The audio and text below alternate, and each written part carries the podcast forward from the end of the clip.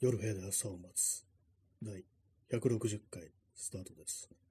本日は5月5日、時刻は23時25分です。東京は今日は晴れでした。はい、子供の日ですね、5月5日。鯉のぼりが、こう、今日はあの隅田川まで行ってきたんですけども、鯉のぼりがこう、飾ってあるところがありましたね。まあでも結構先々週ぐらいから割にそういう感じで、このぼりを出してるところが、川とかね、あの飾ってあるところがありましたね。あれはどこがやってるんですかね？町会みたいな。川とか町会とか、その辺なんか、それもなんか区とかね、そういう、あれなのかよくわからないですけども、誰がやってるんですかね？はい。えー明日日曜日かっていう、明日日曜日じゃないんですけども、なんか日曜日感が私の中ではこうありますね。今日が土曜日のような気がするんですけども、今日は金曜日ですよね。なんか不思議な気がします。はい、昨日の放送では、ちょっと明日どっか出かけたい、出かけないとなっていうか、出かけたいなんて話をしましたけども、あの予告通り今日はちゃんと出ましたね。何時ぐらいに出てた出たのかな、あのー結構早い時間に出ましたね。昼過ぎというか、あの1時ぐらいだったと思います。ね、1時で早いのかよって話ですけども、私の中では早いっていうね、そういう感じですね。あの上野、上野も寄ったんですよね。上野に寄って、アメ横とか人がまあすごかったです、本当に。えー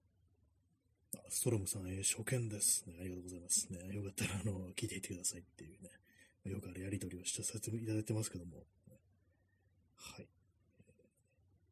上野のアメ横、すごい人たくさんいたという感じなんですけども。あと最近ちょっと思うんですけども、なんかお店入ると大体今までは入り口にアルコール消毒液ありましたよね。今も大抵のところにはあるんですけども、このね、なんかね、あのー、一週間ぐらいで置いてないところあるっていうね、ことに気づいてしまいました。なんか、まあどっかあんのかもしれないですけども、ちょっと引っ込めてるみたいな感じの、あの入り口には置いてないっていうところがね、あの何軒かそういう店とかあったりして、それもなんかあの個人店とかじゃない、ちゃんとしたなんかところのお店、ちゃんとした店って言ったらあれですけども、なんかね、割と大きなね、こう企業の店であるっていうね、そういうところが、あのアルコール消毒液を置いてないっていう、まあ店の入り口には置いてないっていう、そういうところがね、なんか結構ちらほら出てきたっていう感じなんですけども、何が起きてるんでしょうか？私の目に入ってないだけがあるのかもしれないですけども、まあね、なんか、勝ったのかなっていうね、精神的に勝利したのかな、コロナにってことでちょっと思っちゃいましたね。それ、あれね、その置かないことによって、あのコロナウイルスがなくなったというね、なんかそういう逆転の発想みたいなのが起きてるのかなっていうね、まあ、あの、神風が、神風吹かしてってんのかなみたいなね、こと思いましたね。もちろんこれ皮肉なんですけども、ね、まあでもちょっと気になりますね。消毒液とか置いてるとなんかあのクレーム入れてくるような人がいるのかなってちょっと想像しちゃったんですけども、ね、ちょっと怖いですよね。ストロムさん、えー神風、ね、神風は神風でもね、風は風でもあの病気の風になってますけども、神風っていうね、ちょっとあの、いいっていうか、なんかこう、わかるって感じのね、あの、当て字ですけども、ね、ちょっと神風吹いちゃってるのかなみたいなこと思いますね。上野は、上野は私の中で比較的、あの、ノーマスクが多いという印象でしたね。まあ、観光客が多いと思う、多いからっていうね、線もあると思うんですけども、私が普段よく訪れる新宿なんかはそこまで多くないっていう、割となんかマスクしてる人多いっていうね、そういう印象があるんですけども、上野はなんかあんまこう、いなかった感じですね。はい。まあ別に何を買ったというわけではないんですけども、ちょっとなんかね、あのーなんか、なんか見に行こうというね、感じでございました。ちゃんとさん、えー30分延長チケットありがとうございます。73枚という感じでね、本当たくさんたくさん延長チケットがあります。ありがとうございます。延長し放題ですね、なんかね。昨日は確か30分、30分でしたね。そうでしたね。今日はまあちょっと長めにやると、やろうかと思います。12時間耐久配信しようかななんてちょっと思ったりしてます。ね、思ってないですけども。何を、今何をね、見に、上野に何をしに行ったのかなと思ったんですけども。まあ、ななんかね、こう、いろんな店があったなと思い、久々に行ってみようという感じでしたね。あれ行ってし、あそう行ってしまいましたね。行ってしまいましたねって別に行っていいんですけども、あの、中田商店に久々に行きましたね。あの、ミリタリーグッズというか、あの、ま、軍服とか売ってるようなお店ですけども、まあ、普通にはそのファッションアイテムとしても売ってるっていう感じなんで、久々行ったんですけども、まあ、特に変わりはないんですけども、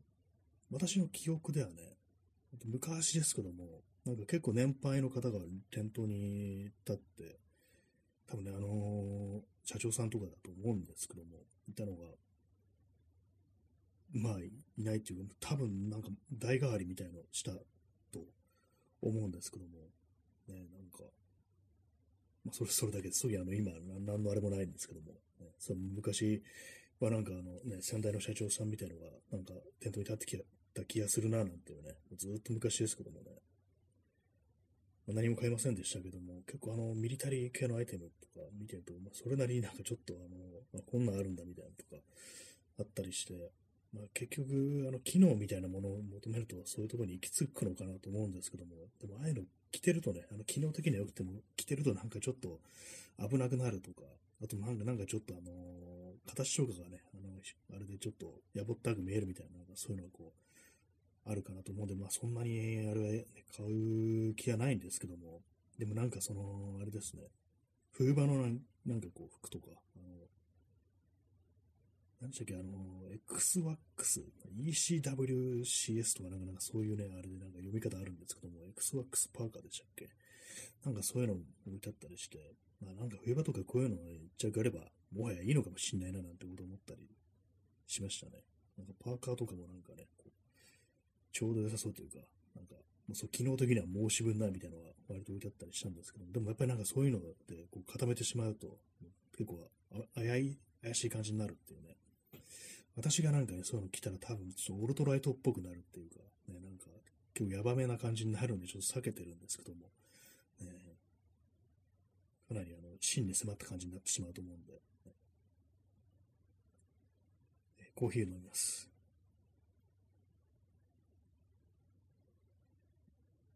上野公園もね、すごい、まあ、すごいというわけではないですけど、まあまあ人がこういたりして、なんかあの、絵本のイベントみたいなのをやってましたね。美術館もね、まあ、それなりにこう混んでたりして、ちょっと出る前ね、ちょっと美術館とか行ってみようかなぐらいと思ったんですけども、まあ、そんなにあの興味を引く展示がなかったのと、あとやっぱみんなどこも今、ね、特別展みたいなやつは結構値段が上がってますね。2000円オーバーが当たり前っていう感じになってますね。国立西洋美術館だったかな、それことかも2200円とか特別展の観覧料がという感じで、前はなんか1000円台っていうか、私のね、こう、感覚ではなんか1200円から1500円という感じだったんですけども、なんか全然もう変わりましたね、もはやね。今映画の料金とかも上がってて、場所によってはま2000円超えてるみたいな、そんな感じらしいですね。映画って言うとなんか1800円というイメージだったんですけども、ね、まあ映画館あんまり行かないですけどもね。えー、P さん、えー、出遅れました。ねはいえー、今日も日曜日、日曜日じゃないやっていうね、あの金曜なんですけども、なんか明日日曜日のような感覚がすると、今日土曜日な気がするっていうね、なんかそんなことを語っております。そしてね、上野に行ったという話をしてますね。上野ね、人たくさんいました、ね。やっぱまあでも、大半が観光客という感じで、なんかお菓子とかをね、たくさん買い込んでる人がいましたね。多分外国から来たら観光客の人だと思うんですけども、やっぱ安いのかなって なんかやっぱ思っちゃいますね。昔だったらなんかね、こう珍しいのかな、それで買ってってんのかなと思ったんですけども、今の感覚、やっぱり日本は安いっていうね、安い国になったっていうね、なんかそういう物価の安い国っていうね、そういうのになったのかなってことをどうしてもちょっと考えたりしてしまいますね。あ、なんかアップル製品とか一時期日本で買うと安いなんつってね、大量に買ってる人なんかいたんだってそういう話を聞いたことありますけども、ね、今はなんかその価格がちょっとその辺調整したなんていうね、感じらしいんですけども、ね、なんか生きてる間にそんな風になるとはっていうね、感じですね。結局上野ではなんかあの、その美術館にもどこね、大して入らずに、こう、なんか適当にその辺の、こう、店をブラブラしてるという。感じで、その後あの、例によって、あの、隅田川の、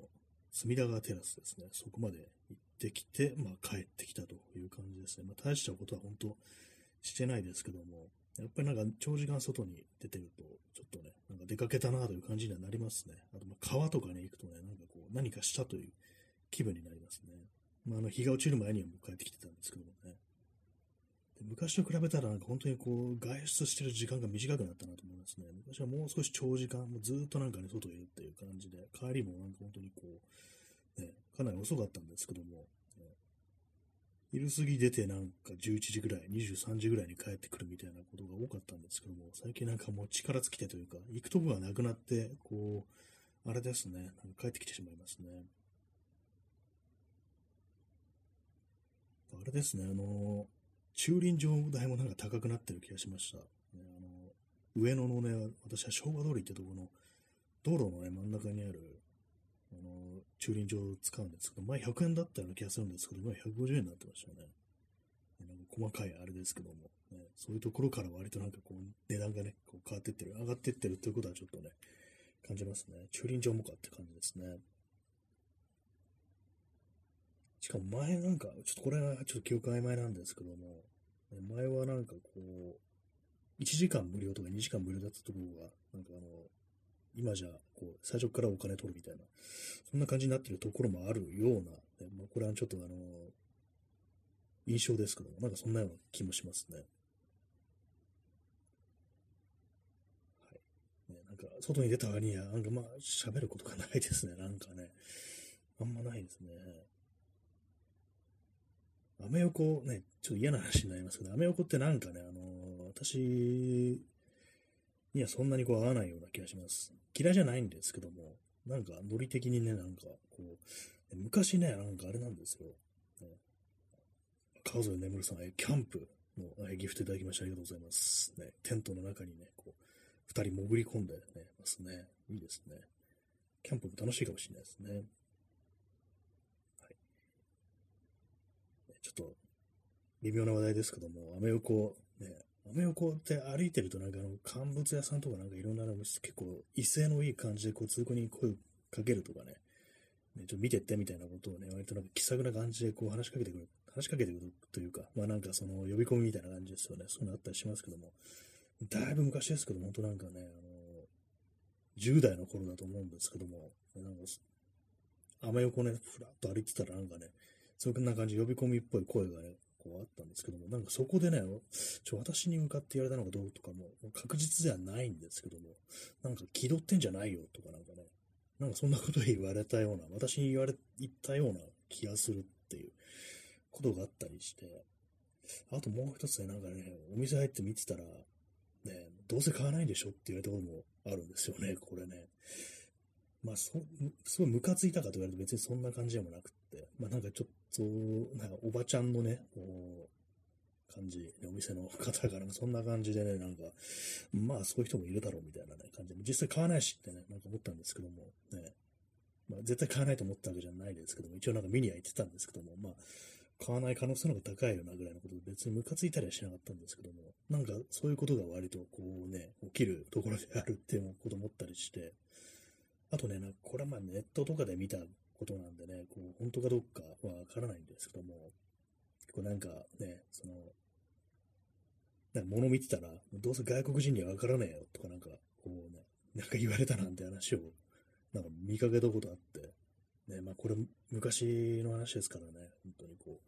今みたいにね、インバウンド頼りというか、外国人観光客頼りなところが少なかったっていうね、まあ、そういう時代のね、あの、産物なのかもしれないですけども、なんかそういうのを聞いたことありますね。それなんかほんとずっと昔にね、なんかそんなのネットで読んだんですけども、たまにね、なんか思い出したりしますね。で、まあ今ね、こう外国人にやっていましたけど、それはあの、はっきりとなんかその、ね、特定の国をこう指して、そんなことやったってね、何々人にはわからねえとかなんかそんなことを言われて、っていうね、まあ、言われた人は日本人だったらしいんですけども、なんかアメ横っていうとなんかそれをね、どうも思い出してしまうようなところがこう、ありますね。今じゃそんなこともなさそうですね。そんなこと言ったらもうね、あの、外国人のね、お客さんいっぱいいますからね。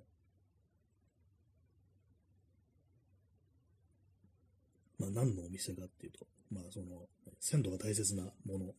扱ってるお店だったらしいですけども、ね、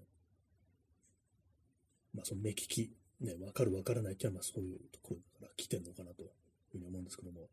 なんかすごい、今、アメ横のすごい悪口言ってるような気がするんですけど、別にあの嫌いではないんですよね。嫌いでは全然ないんですけども。ね、まあ、でも考えればあんま買ったことないですね。そんな買ってないですね、正直ね。服屋さんとか、まあ服、服屋ですね。服屋だと、まあ、買ったことはまあそこがあるんですけど、他のお店とか、そ乾物屋とか食べ物とかそういうものはなんかこう、あ、そこでは買ったことないですね。なんか実際でもなんか本当にこう、ね、地元の人が買わないっていう話はなんかちょっと聞いたことあるような、ね、こう気がするんですけども、ね、どうなんでしょうか。まあ、地元の人、上のあたり地元っていう人は私はこう知らないのでね、わかんないですけども、ね。浅草の方には親戚がいた気がします。気がしますってすごい曖昧ですけども。ね、まあ、アメ私の中のアメ横ってね、えー、P さん、実際には安くない観光客用の、あそういうの言われてますよね、なんかね。なんか、そうとね、安いイメージありますけども、実際そうでもないっていうね。で、なんか化粧品はちょっと安いみたいなことをなんかで聞いたことあるような、それもすごい昔なんでね、あの、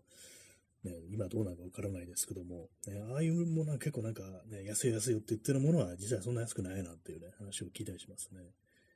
どうなんですかね、乾き物とかね、チョコレートとか、チョコレートとかもなんかよく昔、今もあんのかもしれないですけど、売ってます、売ってるイメージありますけど、どうなんですかね。今日はあの、賞味期限がね、あの、今月いっぱいっていうオリーブ、種ありのオリーブが売ってて、それちょっと安かったんで、ちょっと買おうかなと思ったんですけども、ちょっとね、混んでたんで、あんまりにも混んでたんでね、あのー、ね、買えませんでしたね。混んでると逆になんかね、そういう購買意欲がそがれるみたいなことはありますね。最近なんか買う、なんか店行って物買うのめんどくさいって気持ちが出てきてますね。なんかね。ちょっと良くない気がしますね、これはね。全部ネットで済ませようっていうのもなんかね、つまらないこう話ではありますからね。と今日は、あとあれです、もう一つあの、中古カメラ屋さんにこう行って、私がなんかこれ前に買って、まあこれあの、いい店だなというふうにね、思ってたこう、カメラ屋さんがあったんですけども、結構長いこと言ってないんで、もしかしたら店はなくなってるかなぐらいのことを思いながらこう言ったんですけども、無事なんかあの、まだね、こう、営業されてて、ね、あよかったなと思いつつ、まあ、特にあの、買うものがなかったんで何も買わずに帰ってきたんですけども、えしばらく行ってないとなんかそういうことありますからね、なくなってるっていうのが。結構あの、コロナ以降で、なんか中古カメラ屋さんも結構ね、閉めたってところがなんかあの、あったりしましたからね。新宿の結構有名なあの、アルプス堂ってお店だったかな。そこもなんか、こう、なくなったりして、あとなんか、ニコンのカメラを多く扱ってた、あの、黄色い看板の店、名前忘れました。そこもなんかね、やめちゃったなと、ね、なくなったなというね、そんなあるんでね。こうしばらく行ってないとね、なくなってる可能性あるなと思ってこう行ったんですけども、ありましたね。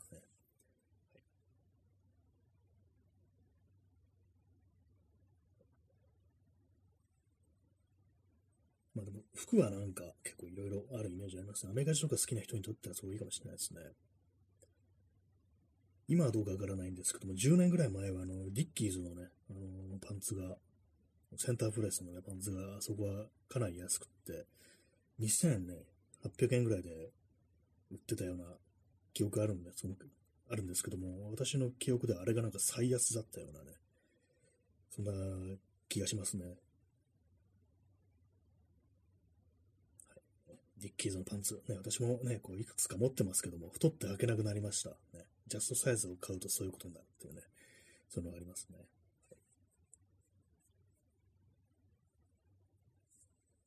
まあ、あの、革ジャンとか売ってるお店は、まあ、健在語でしたね。お店の中入んなかったんですけども。革ジャン、今後の人生で、こう、革ジャンを買う機会っていうのはあるんだろうかていうね、私ちょっとあの、革製品はなんかあの、最近あんま買わな、ね、なるべく新しく買う、買わないようにしてるっていうのが、まあ、なんとなくですけどもあったりするんで、まあ、ね、新しく買う機会っていうのはないかもしれないですね。服を本当まず買わなくなりましたからね、本当ね。え P さん、えー、すぐ大きくなるんだから大きいサイズ着ときなさいっこれはあれです。子供ですね。子供に言う言葉ですね。まあ実際も子供の頃はそうなんですけどもね。大人になるとね、そう大きく、大きくなるなんてことないよと思うんですけど、違う意味で大きくなるんですよね。そう実際にね。背が伸びるわけではなく、ね。太るという大きさ、ね。そうなりますからね。今はなんかそういうふうに逆に考えるようになりますね。こう大きくなるんだからっていうね。本当にでも、最近なんかビッグサイズとかオーバーサイズの服がなんか結構ね、みんな着るようになってるから、あんまり在庫がないですね、大きい服のね。結構お店とか行くと、なんかこう、ね、ちっちゃいな、ちっちゃいサイズばっかりだなと思うんですけど、やっぱりあの大きいのはすぐ出るの、出ていっちゃうのかもしれないですね。みんな今大きいシルエットの服を着るから、サイズ大きいの選んでて、店頭の在庫がなんかそれで早くなくなるっていうね、そういうのがありそうですね。まあ、その若い人たちがね、その、細い人たちが着るビッグサイズ、私が着るビッグサイズだいぶ違いますからね。私の場合なんかそれしか着れないんだよっていうね、そんな感じなんですけども、ね、みんな細いんだからね、ちゃんとね、ピチピチの服着なさいっていうふうに私は思います。若者はピチピチの服を着てくださいっていうね、そんな感じで言ってほしいですね。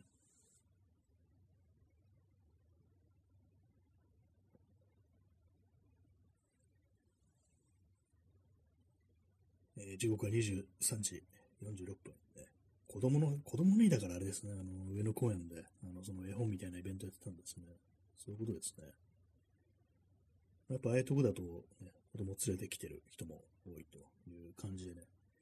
まあ、冷静に考えるとね、一人でブラーっとしてる中年とかあんまりいなかったというか、ほとんどいなかった気がしますね。というか、私しかいなかったような気もしますね。考えてみたらね。なんかそう考えると、そういうの気にしたことないですけども、ね、なんかいつの間にかすごく浮いた存在になってるんだってことをね、なんかこう思ったりしますね。まあ、隅田川とかはね、そんなことはないですけども、上野に限って言えばそんな感じでしたね。隅田川ね、結構、あれですね。隅田川は普通でしたね。いつもと変わんないですね。あそこはなんかいつ行っても同じようなこう感じですけども。あそこなんか夏になると焼いてる人がいるんですね。日焼けしてる人がいますね。そこでね。まあずっとね、夏とかそうずっとな太陽が照ってる感じで、まあちょうどいいんでしょうね。私は今日はあのアームカバーしないで、日焼け止めだけであの臨みました、ね。やっぱなんかこう、全然違いますね。やっぱ紫外線対策しないとダメですね、本当にね。ちょっとあの、何、ね、2週間ぐらい前にあの、日焼け止め塗ったり、アームカバー知ったりしないでね、紫外線対策しないで外に出て、結構ね、あの、焼けてしまったっていうのが、ちょっとね、あったんで、もう、もう無理だというね、4月からもう紫外線対策すべきだという、ね、ことを思いました。というか、晴れてたらもう、ね、日焼け止め塗るか、ね、あの、長袖着るかっていうね、そういう感じにした方がいいですね。紫外線体に悪いっていうね、そういうのありますからね。まあ、必要なものではありますけども、適適宜ね、あの、カットしていくっていうう感じ、考えた方がいいですね。ただ、あれですね、あの、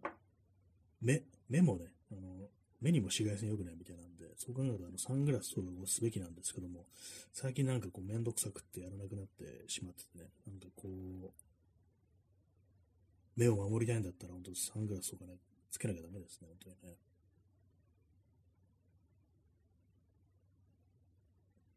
まあ、上上野はなんか割と比較的ノーマスクが多いという感じでしたね。渋谷も多いっていう感じで、新宿中野はそうでもないと、私のこう印象ですね。でも本当に観光客が増えたんだなと思いましたね。実際でもなんかその、外国からの観光客っていうんじゃなくても、こうあれですね、国内でもなんかやっぱみんな移動してるなっていうね、感じありますね。なんかね、やっぱそっか、みんなもう旅行とかこう行ってるんだっていうね、なんかことを思ったりして、えー、コロナかってね、終わったなっていうふうには思わないんですけども、ね、なんかちょっと怖いですね。なんかね、これのなんか感動みたいなことね、ちょっと考えてて、今日もね、なんか、なんだかんだ人の多いところね、こう、歩いてたりしちゃうわけで、もしかしたらみたいなことってね、ちょっと考えちゃったりしますよね。まあ、かかりたくないですね。めんどくさいですからね、なんかね、死ななくってもなんかそのめんどくさいというね、気持ちね、言ってんですね、なんかね、検査しなきゃいけないとか、じっとしてなきゃいけないとか、人に移しちゃいけないとか、ね、なんかそんなこと考えなきゃいけないっていうのはめんどくさいから、まあ、こう予防した方がいい、かからない方がいいっていうね、そんなこと思ったりするんですけども、まあ、今日はね、普通になんか人の多いところにはこう行ってしまってはこういるんで、で、まあ、あれですからね、まあ、ノーマスクの人が割と比較的多めの街であるっていうことで、普段新宿とかね、中野とか行ってる時とは違ったなんか感じにはな、なるんでね、まあなんか、まあ別にマスク外したりとかはしてないですけども、ね、となんか、ね、こう、確かにああいうの見てると終わったのかなっていうね、多少は思思いはします、しないですけども、やっぱりなんかちょっと気の緩みみたいなやっぱどうしても自分みたいな人間にも、こう、ちょっとはね、あの、やっぱ影響はあるかもしれないですね。ちゃんと手も洗ってますしね、うがいもしてるし、ね、マスクもしてますけどもね。人の多いところに行かないという点ではちょっとあの、それはなんかもう考えなくなってますね。え P さん、えー、面倒くさいからコロナは終わったということで。でね、まあ、それね、これ鍵括弧のね、あれですけども、えそういうふうなことを、そういうか、今そうかもしれないですね、今この空気っていうのは。ね、めんどくさいからもう終わっ死なないでしょっていうね。死んだら死んだら仕方ないし、それ寿命だと思うよ、みたいなね。なんだ、な、こう、まあ、なし崩し的にまあこんな感じで行きましょう、みたいな。そういうことかもしれないですね。まあでもなんかその、アルコール消毒液を置いてないっていうのは結構私の中では意外というか、あ、なんか、こうね、この店は、というか、このお店をもね、出してる会社というものがそういうね、なんかこう、し、ね、思想なのかなみたいなことをちょっと思ってしまうというか、そっからもう転じてなんかね、こう、陰謀論者なのかなぐらいのことはちょっと 思っちゃったりするんですけども、ね、なんかトカゲ人間とか信じてんのかな、ゴムマスクをつけた人間がどうのこうのとかなんかそういうの信じてんのかなぐらいの、ちょっとかなり飛躍してますけども、そんななんか連想ですね。飛躍というかも勝手な連想ですけども、そういうのなんかしちゃいますね、なんかね。いろんななんかこう、ものを繋げたくなるっていうか、ね、トランプを支持してんのかなみたいなね、議事堂に突入したりしてんのかなとか、なんかそんなことをなんか考えてしまうんですけども、別に一致はしないでしょうけども、ね、なんかでも自分の頭の中でそういうものをどうしてもこう連想してしまうっていうのが、こう、ありますね。なんかね、ブラックライムズマターに激高してそうみたいなね、なんか、アジア人なのにっていうね、なんかそんなこと思っちゃったりしますけどね。まあ、なんか、またなんか変な嫌味っぽい感じのね、なんか放送になってますけども、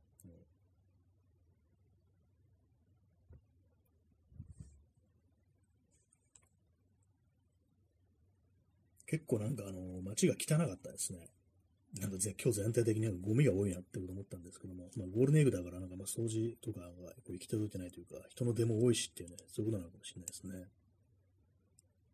P さんね、トランプ親瓶って言ってそう。なんかまあそういう会話ありますよね。トランプのこと親瓶って言ってる。本当冗談みたいな。ね、何なんですかねあれね、本当よくわからないんですけども、トランプはなんか救世主的な扱いをしててね、なんかね、6兆円振り込んでくれるみたいなの、ね、ありましたよね。言葉もねえわ、みたいな感じになるんですけども、ね、ある程度のなんかね、こうボリュームでその層がいるって考えるとなんか怖いですね。延長します。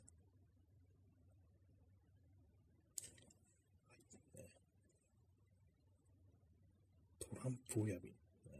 何だったんでしょうか。何だったんでしょうかっていうか、まだ続いてるんですけども、ね、まあ本当なんか変な、こう、世の中ですね。あ昔からまあおかしいところはおかしいですけども、なんか本当にこうコロナ以降結構いろんなことが極まったなっていうね、そういう感覚ちょっとありますね。よくなんか底が抜けたみたいな表現ありますけども、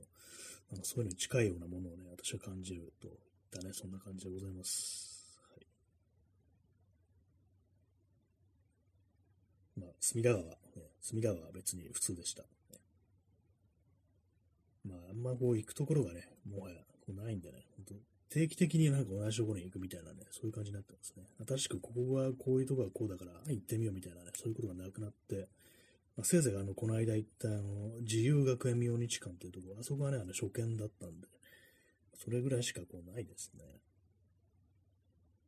みんな何してんですかね、こう街に出てね、なんか、たくさん人いるけど、みんなこれ何してんだろうっていうのを私は結構不思議に思うんですけども、向こうからしてたら、向こうからしたらね、こういうお前一体何をしてるんだっていうふうに思われてるんでしょうね。別になんか、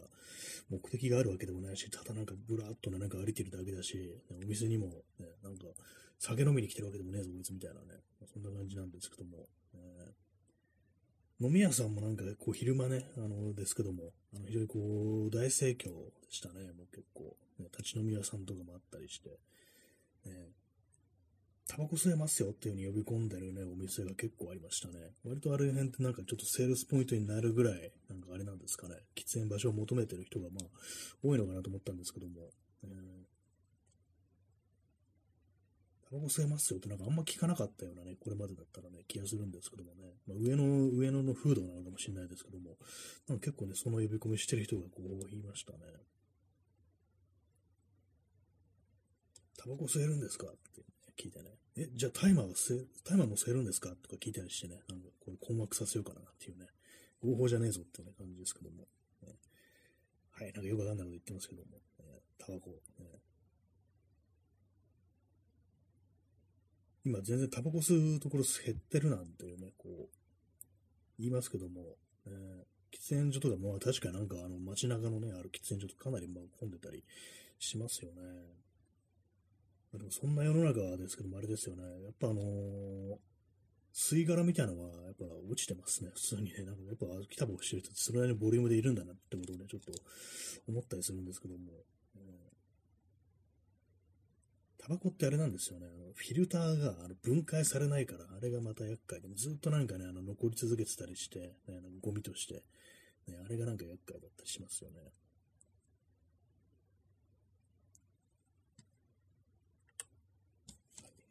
時刻は23時56分ですね。今日はあの11名の方にお越しいただき、辛抱強い方が、我慢強い方が8名残ってらっしゃるとね、そういう感じでございますね。そんな、あの、ゴールデンウィークもね、もう終盤ということでね、皆様、何を、こう、しましたか？どっか出かけましたか？私は、その、自由学園明日館に行ったというね、普段からできることをしたというね、感じですね。全然旅行的なね、なんかそんなものは一切こう、ね、せずにという感じでしたね。え P さん、えー、最近電子タバコが多いですね。まあ、そうですね、なんだかんだでね、やっぱね、あれに移行したって人もまあいたりして、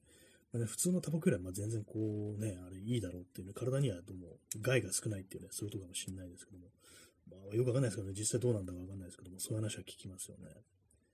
で、なんか、まあ、上野にもあったんですけども、そのお店、電子タバコのお店もなんか割とね、あったりしますよね。何が売ってるのかちょっといまいちわかんないですけども、なんかいろんな味が売ってんのかなみたいなね、それあとまあ吸う時のなんかこういろんな道具みたいなね、キセルとかですかね。いや、それはないって感じですけども、何かしらあるんでしょうね。そういうものが売ってるんでしょうね。コーヒーを飲みます。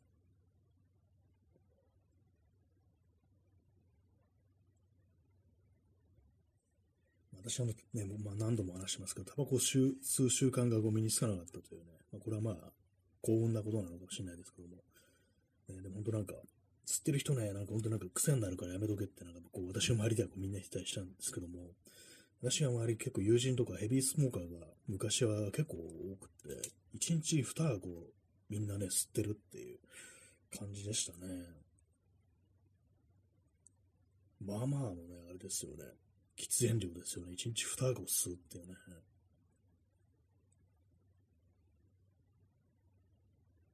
何なんですかね。まあその私の友人はなんかあの受験の時にあのストレス溜まってそれで吸うようになったなんて言いましたね。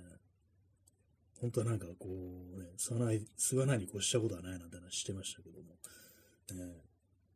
あのまた別の友人は、あの、もらいタバコをしてるうちに、なんとなく吸ってみて、みようと思って、吸ってみたいと思って、ね、その、人から、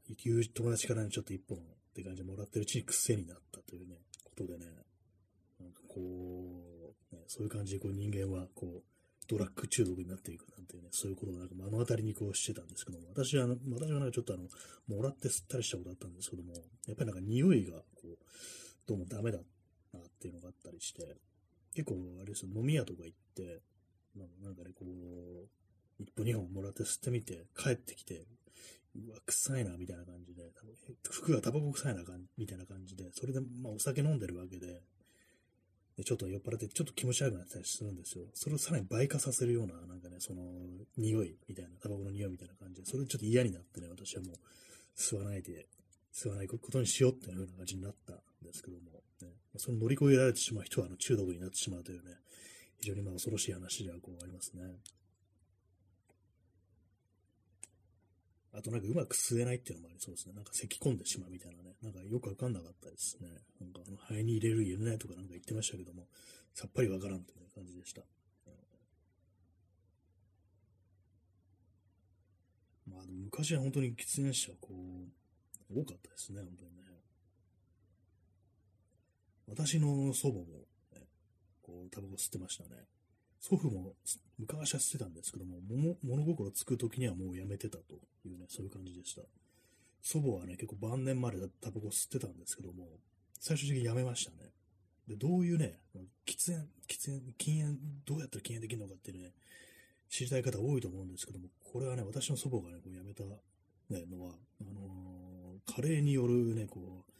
う、ボケであるっていうね、なんかそういう感じでしたんですけども、タバコを吸ってたことを忘れるっていう、すみません、この、ま、話ね、前もしたんですけども、すごいアクロバティックなね、こう、やめ方をね、しましたね。自分がタバコ吸ってることを、ね、忘れてしまえば、ね、こう、やめられるっていう、ね、そういうことを実証してましたね、なんかね。はい。でも結構本当、祖母は割と結構吸ってましたからね、ヘビースモーカーと言えるぐらいこう吸ってたんですけども、まあでもなんかあれでしたね、普通にこう、長生きしましたね。箱庭の住人さん、えー、以前喫煙者でしたが、15年ほど禁煙中です。あ、すごいですね、15年。結構、まあでも感覚としてはそうなんですね。禁煙中っていう、15年禁煙中っていう、なんかちょっと戻っちゃうかなみたいなそういう気持ちがあるっていう、そういう感じですかね。まあ、ちょっと例えがちょっとあれですけども、アルコール依存の人なんかは、こう、やめ続けるというね、まあ、そういう感覚であるっていうね、もうやめました、スパッとやめました、もう飲みませんという感じじゃなくって、一日一日を積み重ねていくなんて、なんかそんな話を聞いたことがこうあるんですけども、感覚としてやっぱ近いようなところがこう、あるんですかね。15年ほど禁煙中ってなると、なんかもうそうなると大丈夫かなみたいなね、なんかこと思ったりしそうなんですけども、ね、考え方としては確かに禁煙中っていうふうにね、そういうふうに思っておいた方がこう、いいかもしれないですね。でまあでもずっと続いてるっていうのはすごいというね、感じですね。まあ、それが自然な状態になればね、こう、続けられるっていうね、そういうことかもしれないですね。まあでも昔と比べると本当なんか、タバコ吸ってる人ってこう減ったし、ね、やめたっていう人もまあ、増えましたね、本当にね。やめられるもんじゃないってね、なんか結構まあ、私もそんな風に思ったんですけども、自分もそうないけども、なんか割となんか辞めてる人いるなみたいな感じで、結構ね、なんか頑張ってんなみたいなことは私は割とこう思ったりするっていう、そういう感じですね。えー、箱根屋住人さん、えー、数年前、友人のタバコをもらって一本吸っちゃいましたが、復活しませんでしたね。あ、それすごいですね。まあ、それだと結構、もうね、こう、仕上がってるっていう感じしますね。一本吸ったけれどもっていうね。それがなんかあの、きっかけになってみたいな、ことがありそうですけども、ね。それこそお酒とかだとね、そういうことがあるみたいですからね。それがこう復活しなかったっていうのはなかなかこう、これは結構すごいことなんじゃないかなというふうに思いますね。まあ、やめた方がいいことってなんだろう。ね、私で言うと、コーヒーかなみたいな、カフェインかなっていうね。そんな感じですね。あと、食べ過ぎですね。食べ過ぎです。痩せた方がいいっていう、それは、こう、ありますね。え、P さん、えー、中毒の復活、スリップと言いますね。あ、そうですね、スリップって言いますね。アルコール依存とかでスリップしちゃってみたいなことをね、そのまた飲み始めちゃってっていうのをスリップっていうふうに、こう、表現するっていう、ありますね。スリップしなかったっていうのはそうですね、すごいですね、それでね、一本吸って。あの酒の方がなんかあのね、脳にダイレクトに作用することあるから、ね、あれですよね、あの罪悪感みたいなのをちょっとね、あの、呼び起こしてみ、しまうみたいな、そういうのはちょっとありそうですね。そこからなんかこう自分を責める気持ちからさらに酒飲みに行くみたいな感じで、それと比べるとなんかタバコってのは、うわ、なんか吸っちまったみたいな感じで、ね、久々するとクラクラするなとか、臭いなとか、なんかそのぐらいで済むっていうね、過剰に自分を責めなくて済むっていう、そういう性質がもしかしたらあるのかなというね、精神に作用するものではないですからね、タバコ多分ね。えー、箱庭の住人さん、これ初めて聞きました。スリップか。それそうなんですよね。よく私が聞くのはそのアルコール依存でね、なんか、依存って言っちゃいましたけども、アルコール依存でなんかそういうお酒を飲み始めることをスリップって表現するっていうね、そういうことがある。そういうことらしいですね。え箱庭の住人さん、えー、近所にシーシャバーがあるので一度行ってみたいとは思っています。あ、水タバコってやつですね、シーシャ。ね、あれ確かに結構お店ありますよね。なんか昔と比べて結構増えてる感じがするんですけども。えー、どうなんでしょうかね、あれね、なんか。水タバコ。えー、どうやって進むのかもよくわからないですけど結構あの大掛かりな装置っていうか、あのでっかいなんかパイプみたいなとこ水が入ったなんかあの、よくわからない物体みたいなのがあったりして、結構見た目インパクトありますよね。あれなんかいろんな味があるなんて言いますよね。なんか甘い味がするようなものがある。ココアみたいな味がするっていうね。なんかそんなのもあるらしいですけども。どんな感覚になるんですかね。えー、ストロムさん、えー、CBD 吸ってますが、効果がいまいちわかりませんね。ああ、そうなんですね。CBD ってのはあれですよね。なんかその、合法な成分だけを取り出した、ね、ものですよね。あれ何なんですかね？なんか結構最近っていうか、ここ、ね、何年ぐらいだろう？ね、ここ10年ぐらいで少しずつなんかこう、そういうものがあるという感じで、こう、ね、普通に手に入ったりするみたいなのがありますけども、ね、いろんなのありますよね。なんか食べるやつとかもなんかあるっていうね、グミみたいなやつもあるっていう。これは私は海外かもしれないですけども、ね、でもなんか、ね、効果がいまいちわからないということで、どうなんですかね、なんかね、有効な成分であるんだろうけども、何かこう、ね、まあ、人によってなんかああいうものはなんか効く効かないっていうか、体質みたいなものもしかしたらあるんですかね。えー、箱根屋の住人さん、えー、自分も CBD 吸ってました。あ、そうなんですね。結構まあでも普通になんかね、ありある話ですよね。あとなんかちょっと高いというこうイメージが私の中ではこうありますね。お値段高めみたいなね。CBD 検索しております。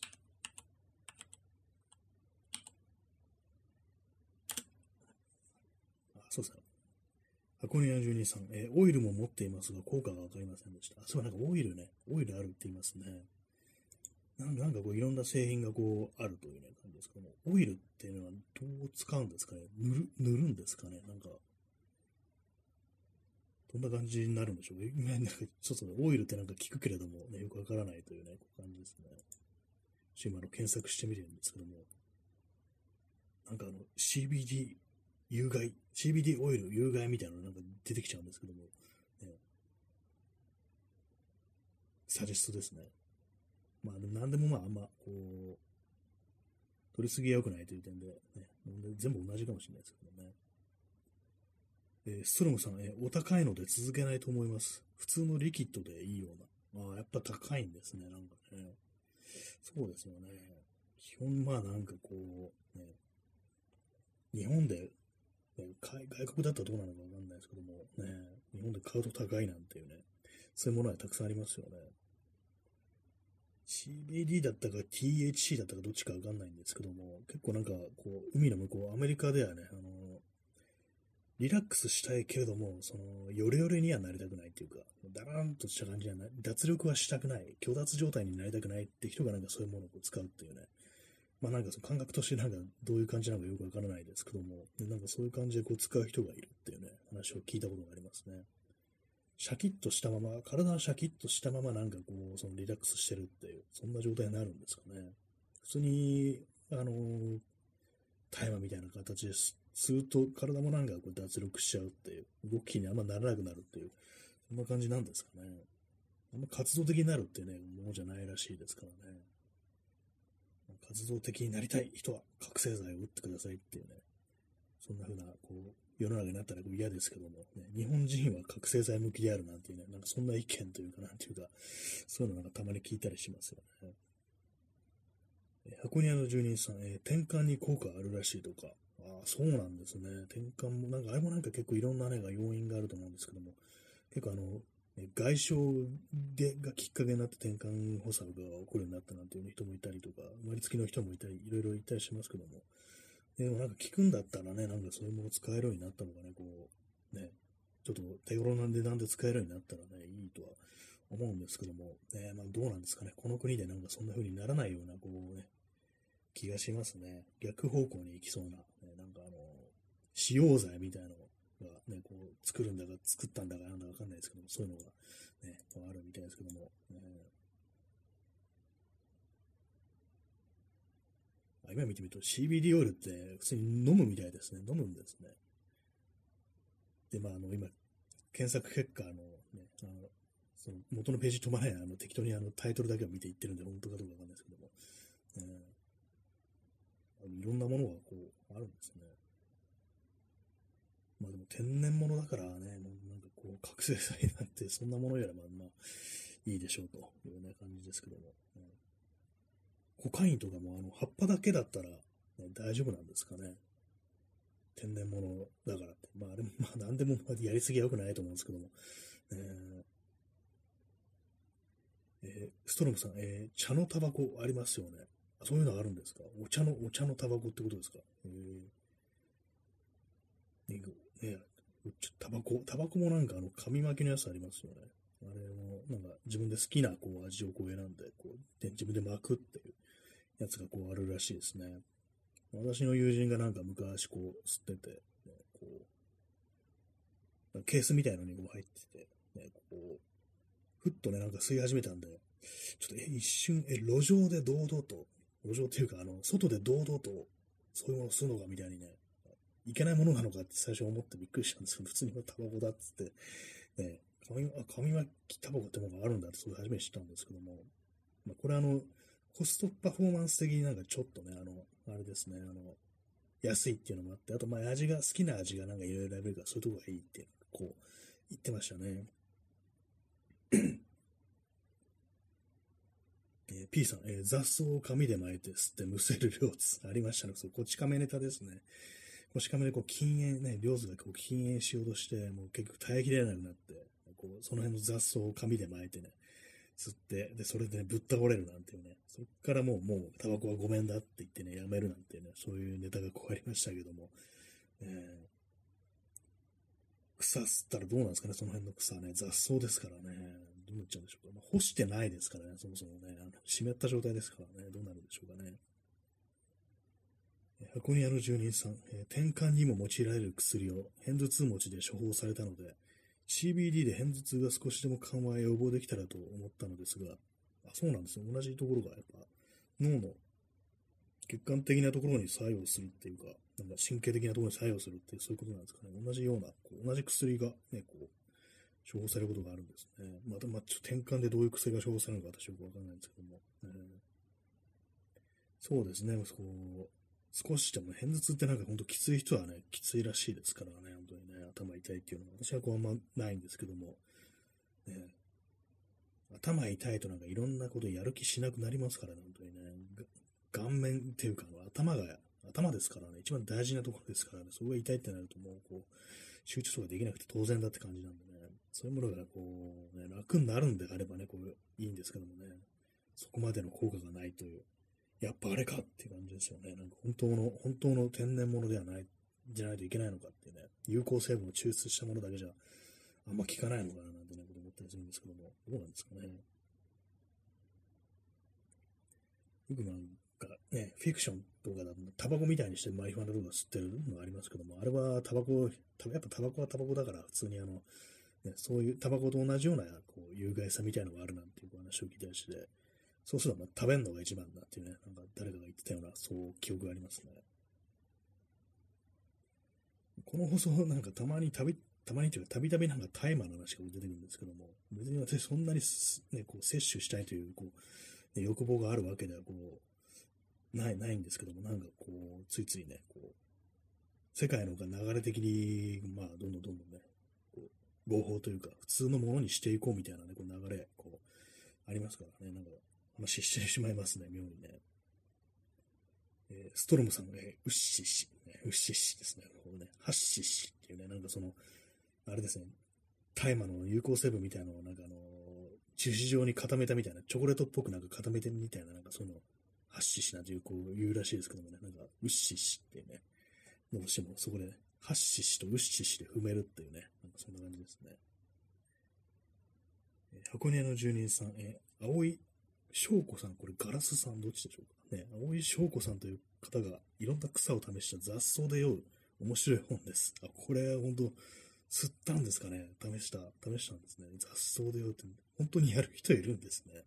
大丈夫なんですかねなんか私が聞いた話ではね、すみません、この話は2、3回目だと思うんですけども、中島ラモのね、あのエッセイで読んだんですけども、なんだったかな、あの、バナナの箱根屋住人さん、え、青いガラスさんですね。あ、そうなんですね。翔子さんじゃなくて、青いガラスという方ですね。はいえー、中島ラモンがなんか、ね、バナナのなんか中の皮の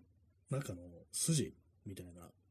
それをなんか取り出してこう、乾燥させるみたいなね。なんかそういうね、こう、あれですね。そういうあれで、実際やってみたらめっちゃ喉痛くなったみたいなね、なんかそんな話がありましたね。えー、ストロムさん、えー、メタンフェタミンの隠語、あ、ウッシシです。あ、なんか前も、前も同じような話してて、したなっていうのがあったんですけど、思い出せなくて、メタンフェタミン、シャブ、覚醒剤ってところですかね。メタンフェタミンの隠語、ウッシシってね、ハッシシ、ハッシシとウッシシってね、ハッシシの方がまだ体にいい、ね、あんま悪くないような気がしますね。ストロムさん、ブルーグラス。あ、なんか、それもメタンフェタミンと、なんか、そういうなんか冷たいイメージみたいなのがありますよね。その、その、そっち系のね、こう、薬物って、ね。なんか、そんなありますよね。なんか、冷たくて鋭いイメージ。なんか冷たいのとか、なんか、なんかアイスとかいうのもありませんでしたって聞いて、なんか変な話してますけども、ね、ちょっと大麻じゃなくて、覚醒剤となるかなり危ない感じの、あれになりますけどもね、なんかこういろんな呼び方ありますよね。ブルーグラス、ブルーグラスもなかなかちょっとね、こう、いい、いいね、ネーミングであると思うんですけども、ね、え箱庭の住人さん、あ、あ、だから青いガラスなんですね。あ、そうだ、青いガラス。あ、あ、そういう、あ、すべてが繋がりました。あの、ウッシシじゃなくてって感じですね。青いガラスさんという名前がそのメタンフェタミンの隠語から来てると、ね。謎が、謎が解けました。そういうことですね。そうなんですね。青いガラス。ね、通のなんか名前かなって一瞬思ってしまいますけども、ね、実はっていう感じですね。雑草でよってことはもう結構たしなまれてるということなんでしょうか。そのね、こう、書かれた方はね。なんか普通にアウトドア系のなんかあれかなっていうね、なんか食べられる草みたいな、なんかそんな話かなってね、ちょっと勘違いさせそうな、ね、ところでね、内容は結構攻めてるみたいなね、そんなものかもしれないですね。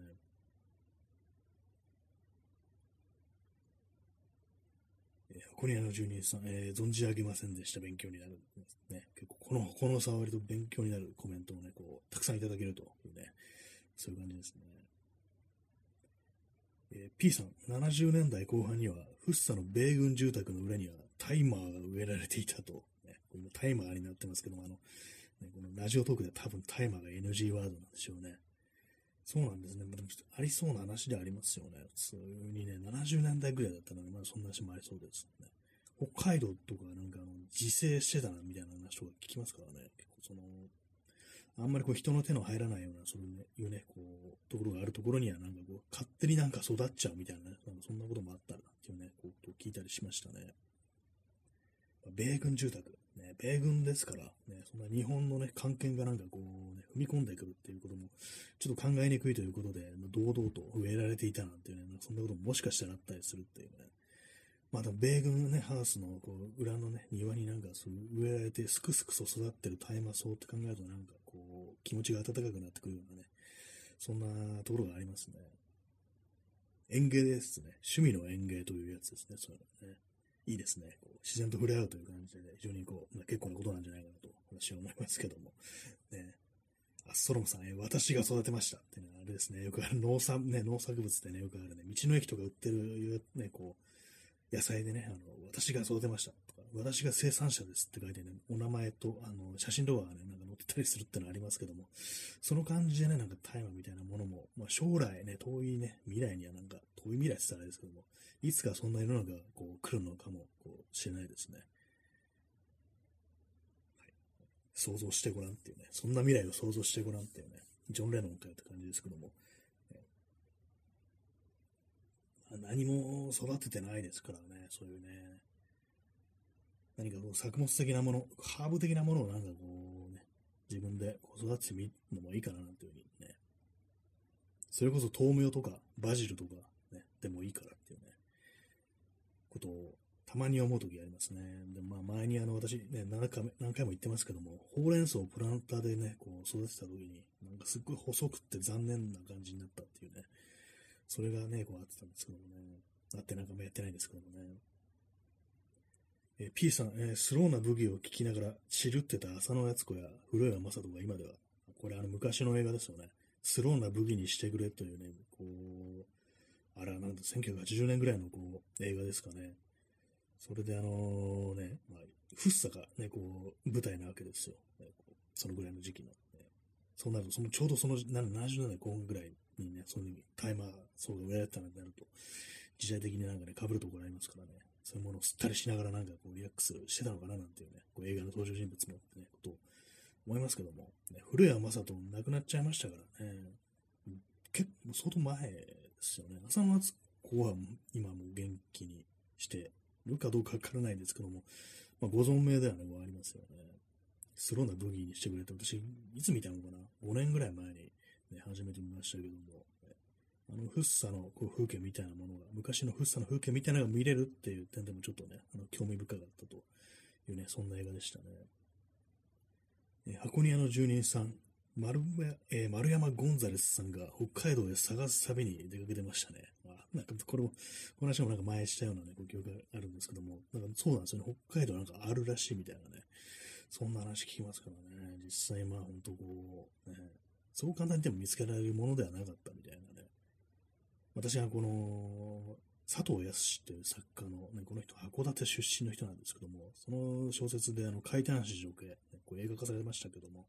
怪談史上系に出てくるね、1エピソードで、ね、こう、カップルで、夫婦だったかな？で、なんかこう、ね、そういうものを探しに行こうって話をして、その車中でなんか険悪な雰囲気、雰囲気になってどうのこうのっていうね、う短編がこうありましたけども、ね、まあそう簡単に見つかるものではない。昔だったらね、本当になんかこうね、あったのかもしれないですけども、ね、まあでも探せば未だになんかどっかにはまあ生えてたり、ね、すごく広いらしいですからね、北海道っていうのは私行ったことないですけども、ねまあ、自然のものが育つっていうのはまあね、こう人間の手ではもう完全になんか立つことはできないというね、ことがありますからね。どこかにはまあそのスクフクスを育ってね、まあ、普通に誰にもね、こう、収穫されることなく、その一生を終えるね、こう、草がこうあるんじゃないかなということを思うと、たまらない気持ちになってくるわけではないですけども、ね、なんかこう、ね、そういうね、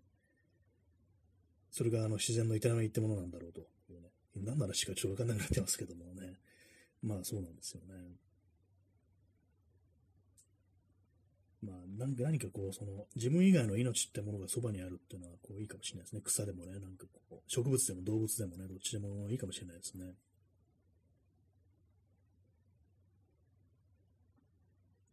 たまになんかね、こう前も言いましたけども、こう、熱帯魚的なものを扱ってる店に行くと、あなんかこういうの部屋にいたら、こういいかもしれないなっていうね、思ったりしますね。まあ、あれちょっと手がかかりそうなんで、いろいろなんか、物買わなきゃいけないしって感じ、まあやる気はないんですけども、ね、草ぐらいだったら、草ってあの植物ですよ。植物ぐらいだったらなんかいいかなと思ってね、こう、近頃そんなこと思思いながらも、ね、全然買ってきてないというね、感じですね。えー、時刻は0時23分で、えー、日付変わりまして5月の6日になりました。日曜日ですね。日曜日じゃないんですけども、なんかちょっと感覚的になんか今日日曜日な感じがしてるっていう、今日というか、明日が日曜日な感覚がしてるというね、そんなところなんですけども。まあ、あの、明日天気が、東京は明日天気がいいらしいです。で、明後日ね、天気が悪いということで、ゴールデンウィーク最終日がちょっとあの残念なお天気になるというね、ことらしいんですけども、だからまあ明日外に出るんだったら、まあ、まあ、東京においてはそうですね、あの、明日がチャンスだというね、そういうことらしいです。ね、まあもう疲れてね、明日はもうゆっくりしたいなんていうね、人も多そうですけども、いろいろ出かけたりしてね、疲れてるっていう人も多いかもしれないですね。ハートレンダーありがとうございます。そんな感じで。なんかあっという間でしたね。もう5月がもう、ね、6日なのかよって感じですね。この間、あの5月になってなかったかみたいなこと思うんですけども、1週間単位で物を見ていくとあっという間だなという感じですね。まあ、私は本当なんか大したことというか、まあ何もしてないですね、基本的にね。基本的に何もしてないという、そういう感じの、こう、一週間ぐらいでしたけども、ね、大した、こう、ね、ちょろっと出かけたぐらいっていう、ね、感じですね。ねそんな感じで、本日160回ですね。シーズン4の160回ということで、まあ、シーズンの区分けも全然意味ないんですけども、ね、だいぶ流行ってるなというようなことをふと思ったりしました。そんなわけで、本日5月5日、日付変わりました。5月6日になりました。けれども、160回目の放送をこの辺りで、